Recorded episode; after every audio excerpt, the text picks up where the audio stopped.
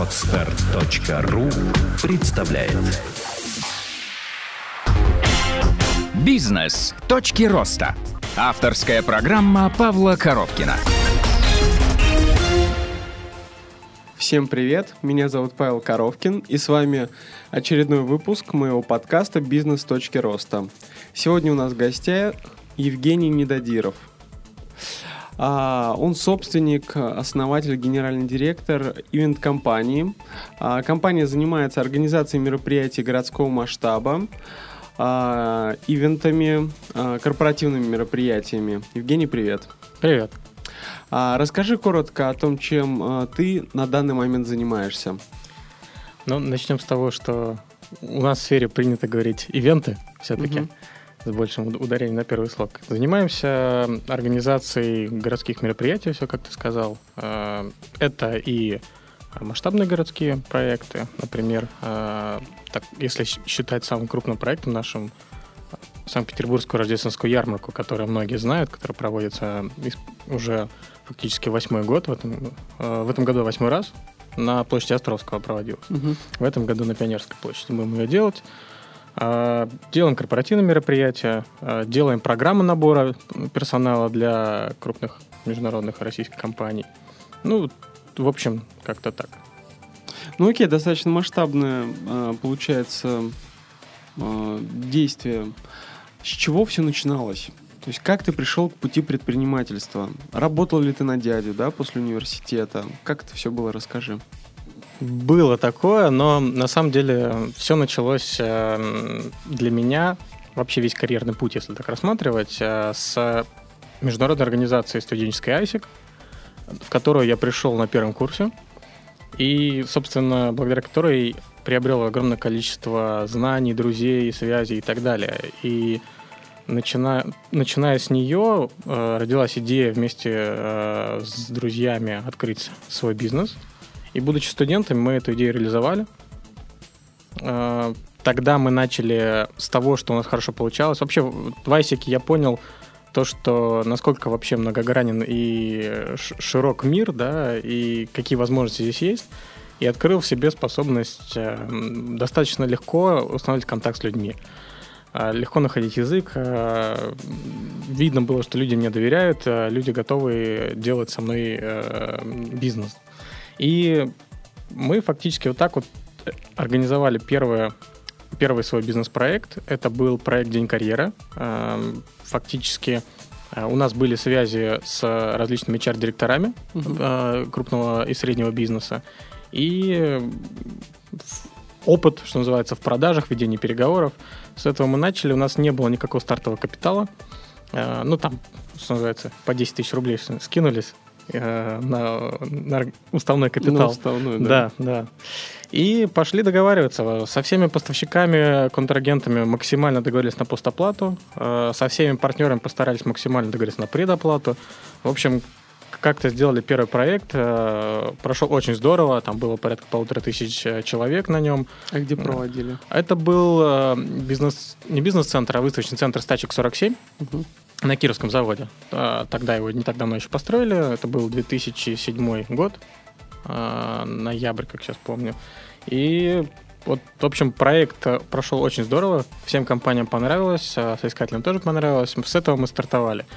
После этого появился какой-то уже такой оборотный капитал, который можно было уже как-то управлять и вкладывать в дело. Слушай, а косяки вот на первом мероприятии какие-то были? Все-таки первый, всегда комом. Слушай, ну...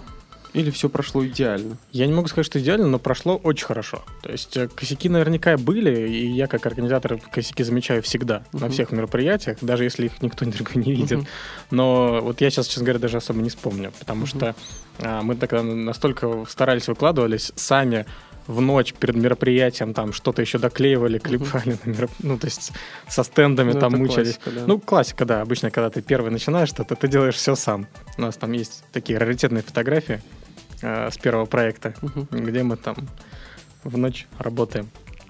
Вот, но я не помню каких-то нареканий. Мы всегда делаем обратную связь, такие достаточно подробные формы обратной связи для клиентов, для партнеров. А потом встречи с ними проводим, чтобы собрать эту обратную связь. но вот каких-то крупных косяков не было, всем все понравилось, мы старались еще максимально так сделать, чтобы каждая компания почувствовала себя комфортно. А это в принципе, как, на мой взгляд, самое главное правило в работе с клиентом, чтобы ты заставил его чувствовать себя как дома, да, и чтобы он ни в чем не нуждался. И для этого у нас были ребята, которые там чуть ли не каждые 5 минут посходили, проверяли, все ли в порядке, все ли есть. Мы сделали какие-то такие сюрпризы, ну мелочь, а приятно, да, но у каждой компании, например, на стенде стояла там бутылка с водой, стали какие-то сладости небольшие, такие конфетки, да, какие-то цветочки мы еще им поставили, ну просто чтобы там как-то более атмосфера была приятна. Это мелочь, но на нее обратили внимание. То есть... И если не секрет, сколько ориентировочно тогда в первый раз вы заработали? Порядка, наверное, сейчас уже точно не вспомню, 1 200 000, что-то в этом роде было. Чистыми? Нет, не чистыми, это выручка. Ну, то есть сразу после универа это было? Нет, это мы еще учились. А, это еще вообще учились? Да, это был для меня то ли 4, то ли 5 курс, 20 или 21 год, по-моему, был. Ну, слушай, я считаю, мне кажется, серьезный задел для будущего предпринимателя. Да, для начала это было для нас очень здорово, и после этого самое главное, что пошли заказы индивидуальные. То есть компании увидели в нас перспективу, увидели, что мы можем сделать такое мероприятие, да, даже с нуля.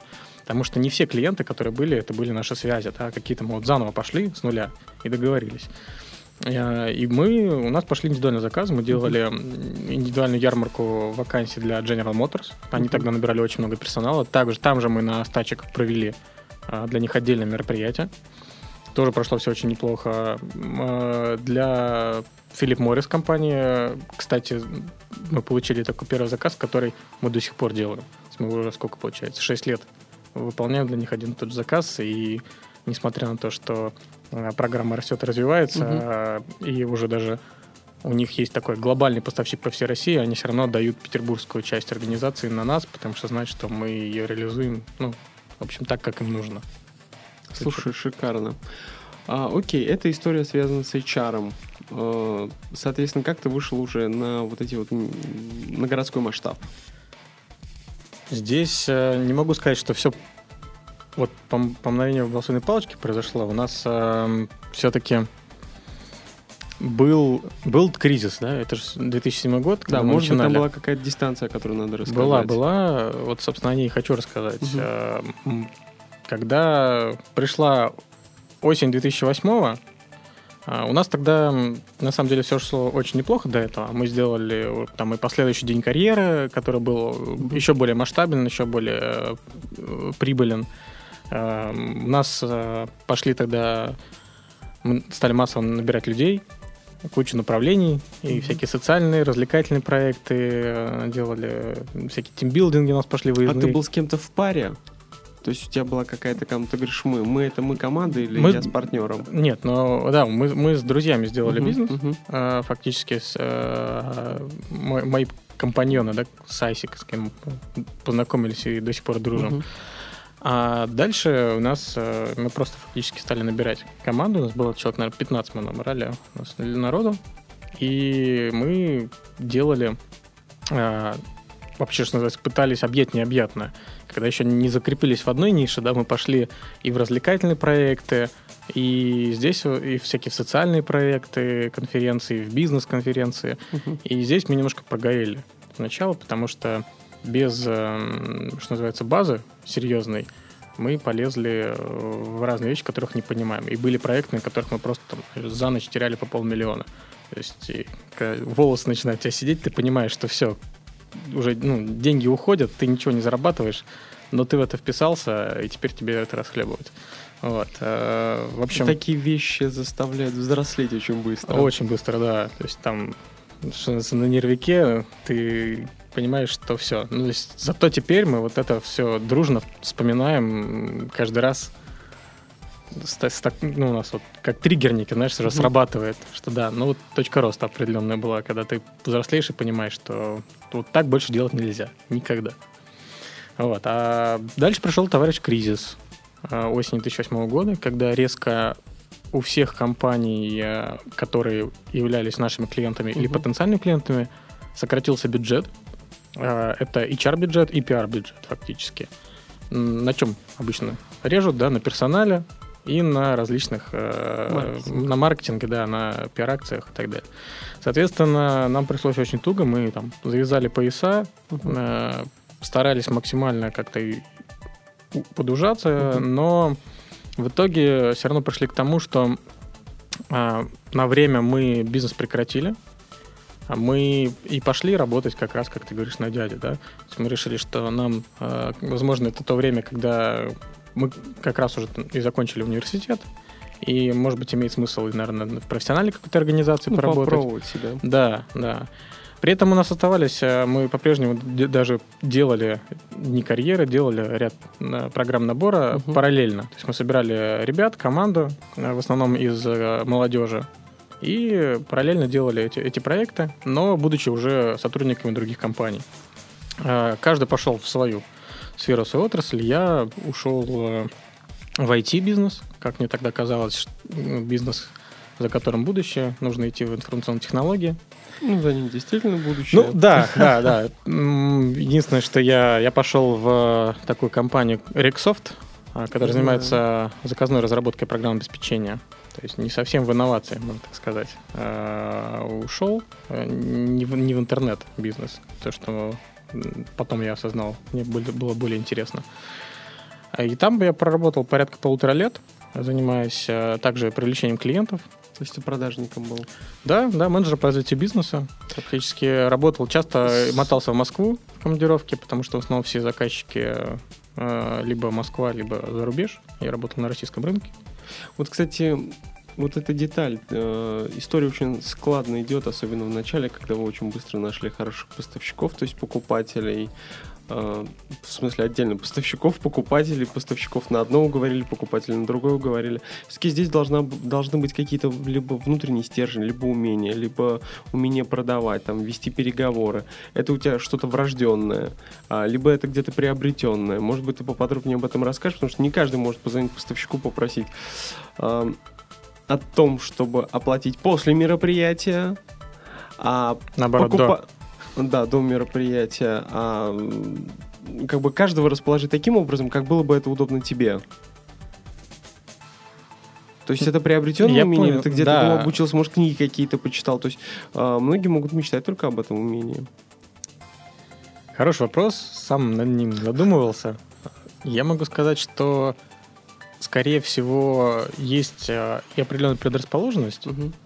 Ну, может быть, она связана вот с определенным обаянием, не знаю, как это назвать, да? Но в любом случае само по себе умение, оно не приходит.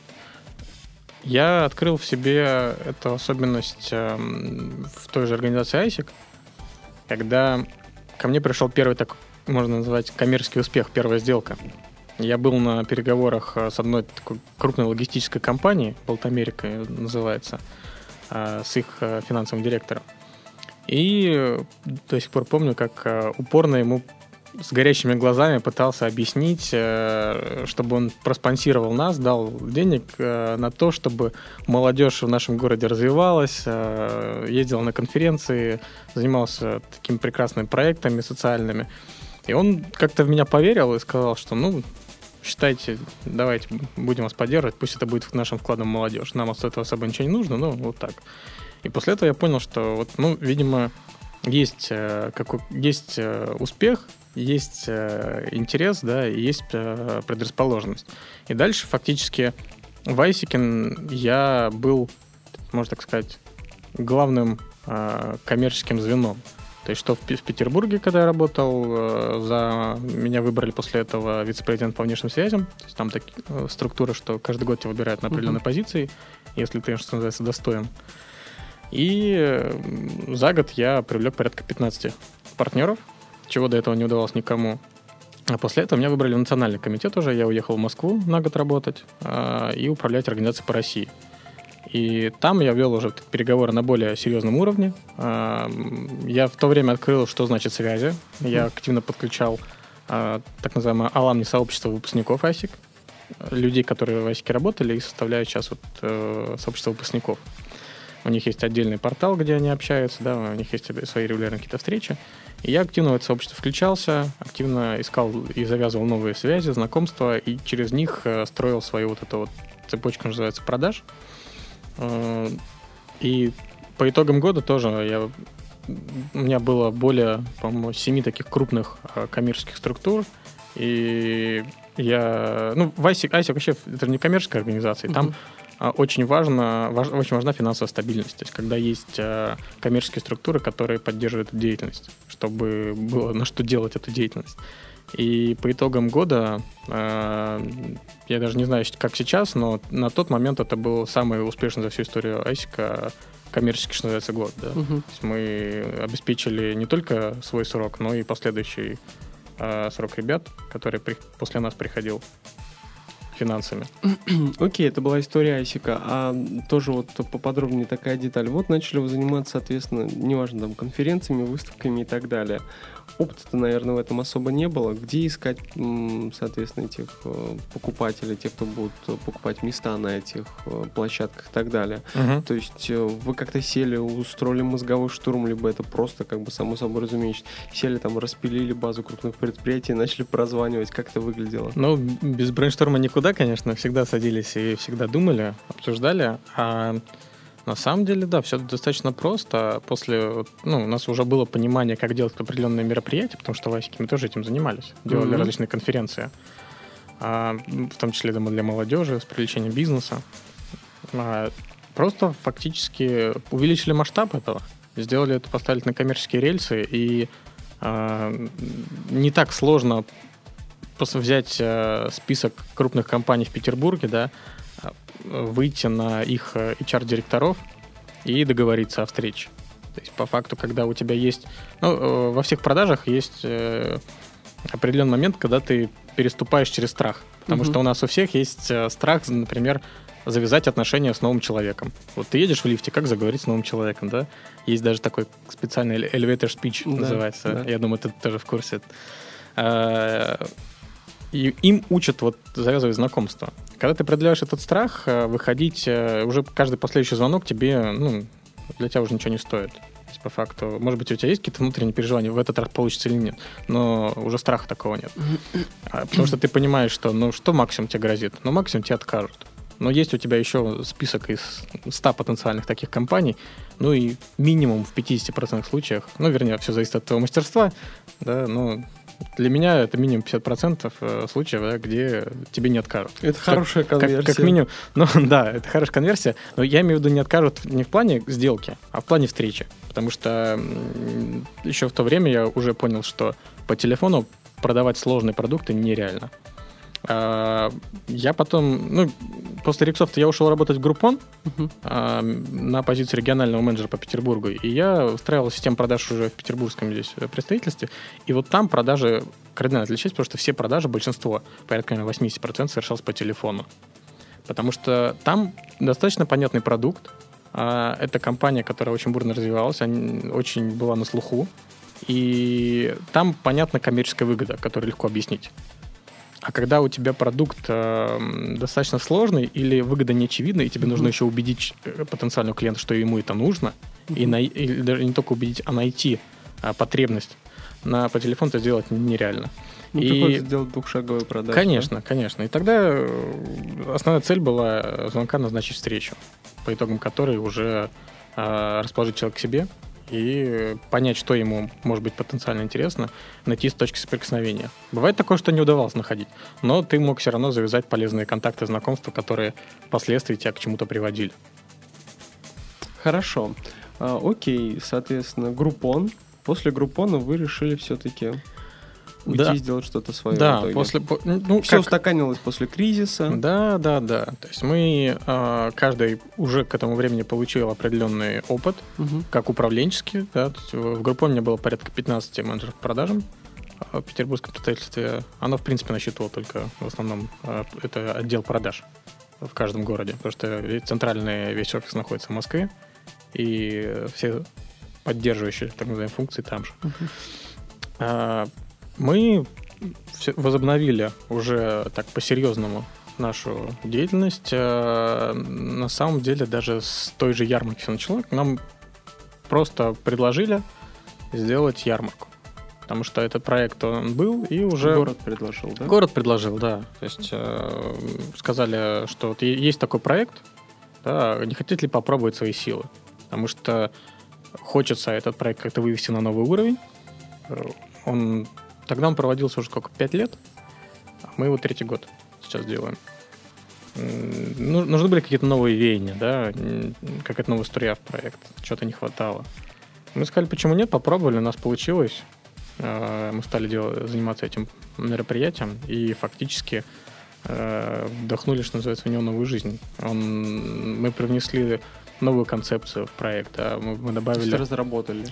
Да, да. Ну, даже она как-то, возможно, с AIESEC пересекается, потому что мы добавили такой концепт международности туда. Uh-huh.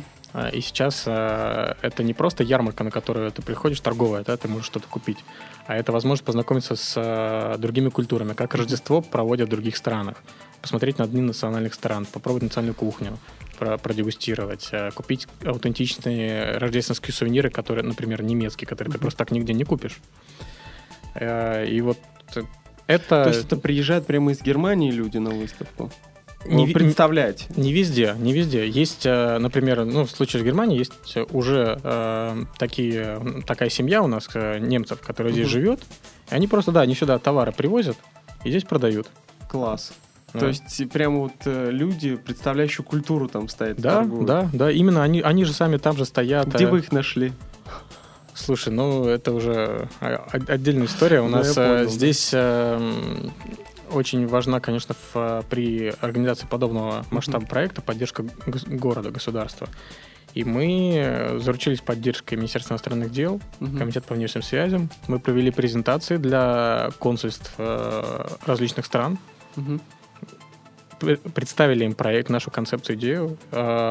Большинству она понравилась, и через уже консульство мы привлекали компании, потому что каждое консульство в курсе, какие компании или их индивидуальные предприниматели работают на том или ином рынке. У себя здесь в Петербурге.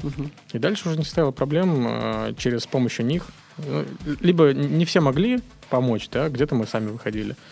Но в итоге мы добились того, что в каждом национальном домике у нас работает профессиональная торговля и профессиональная кухня. То есть, если это, например, домик Испании был, да, то ресторан Барслана делал там испанскую кухню, итальянскую кафе Италия делал, да, американскую строил на стейкхаус и так далее. Смотри, Жень, такой к тебе вопрос.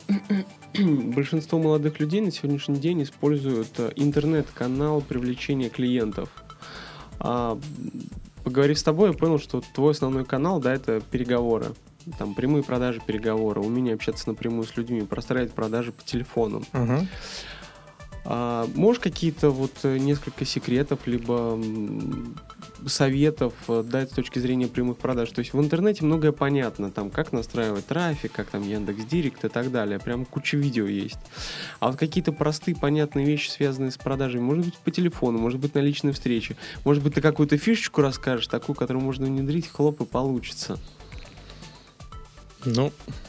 Попробуй, конечно. Здесь, мне кажется, настолько многогранное искусство, которому за 5 минут не научишь. Но надо, я понимаю. Все, какую-то фишечку, которая действительно будет работать. Давай попробуем. Смотри, если начинать... Любая продажа начинается с подготовки, да, и дальше уже телефонные переговоры и переговоры живые на встрече.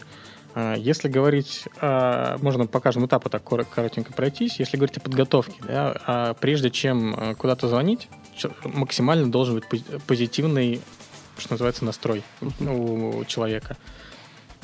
Нужно представить себе максимально самое плохое, что может произойти, да? Пошлют тебя к чертовой матери, и все. И что? Позвонишь дальше. И все, да. И ничего не произойдет страшного. Самое главное, нужно понять, что страшно ничего не произойдет. Потому что этот страх барьер, да, его нужно научиться преодолевать. А дальше, когда ты сделал 1, 2, 3, 5 звонков, все. Пошло как по маслу. Можно еще очень хорошо помогает физическая зарядка, да, такая раскачка. Отжаться. А почему нет? Отожмись, побегай, попрыгай, порадуйся. Моя подруга тогда работала, помню, она всегда предпочитала звонить стоя. То есть она просто ходила по офису, звонила, заранее настраивалась, улыбалась, такая расправляла плечи. и звонила звонким голосом. А это важная деталь? Это очень важная деталь, потому что все, что... ну, вроде бы казалось бы мелочь, но это все слышится на том проводе. То есть вот то, как ты говоришь, стоя, лежа, это все очень отдается в интонацию, в голос и воспринимается на том конце провода. Поэтому... Надо будет попробовать конверсию. Продажников зарядить стоя звонить. Ну, без шуток, попробуйте, попробуйте. То есть если вы заряжены... Потому что, смотрите, по факту, когда вы звоните другому человеку, он не ждет вашего звонка. Вы начинаете ему что-то навязывать, условно. Поэтому первая реакция негативна.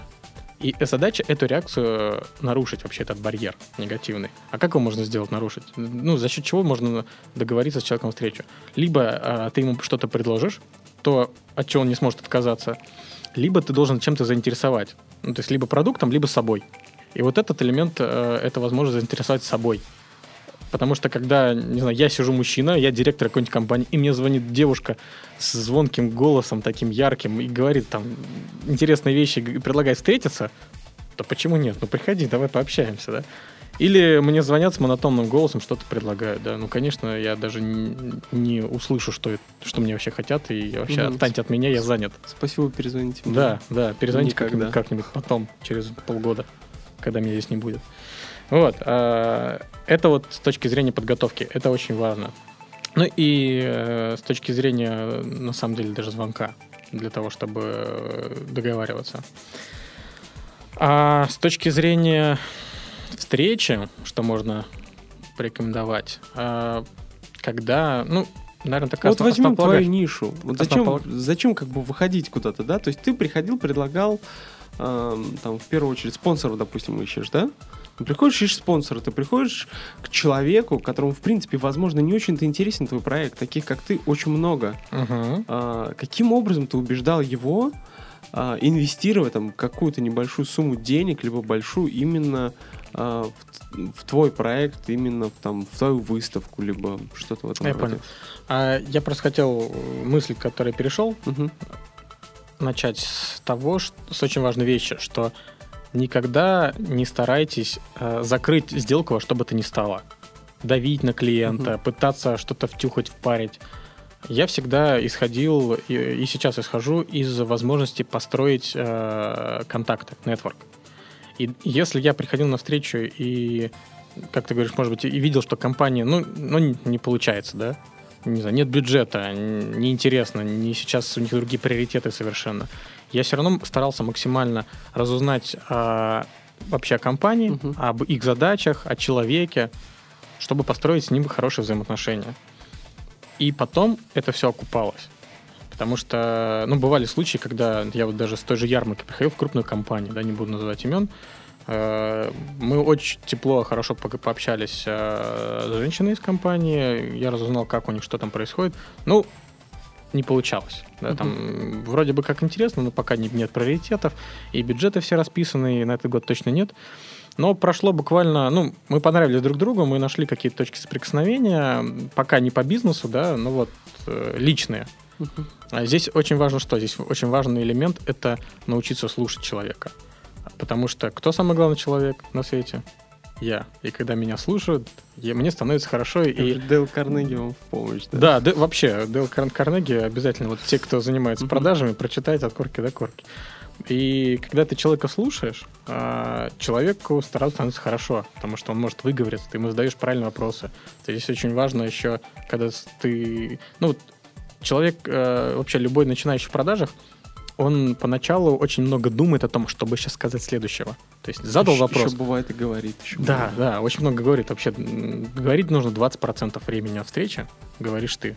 80% клиент. Это правило вообще.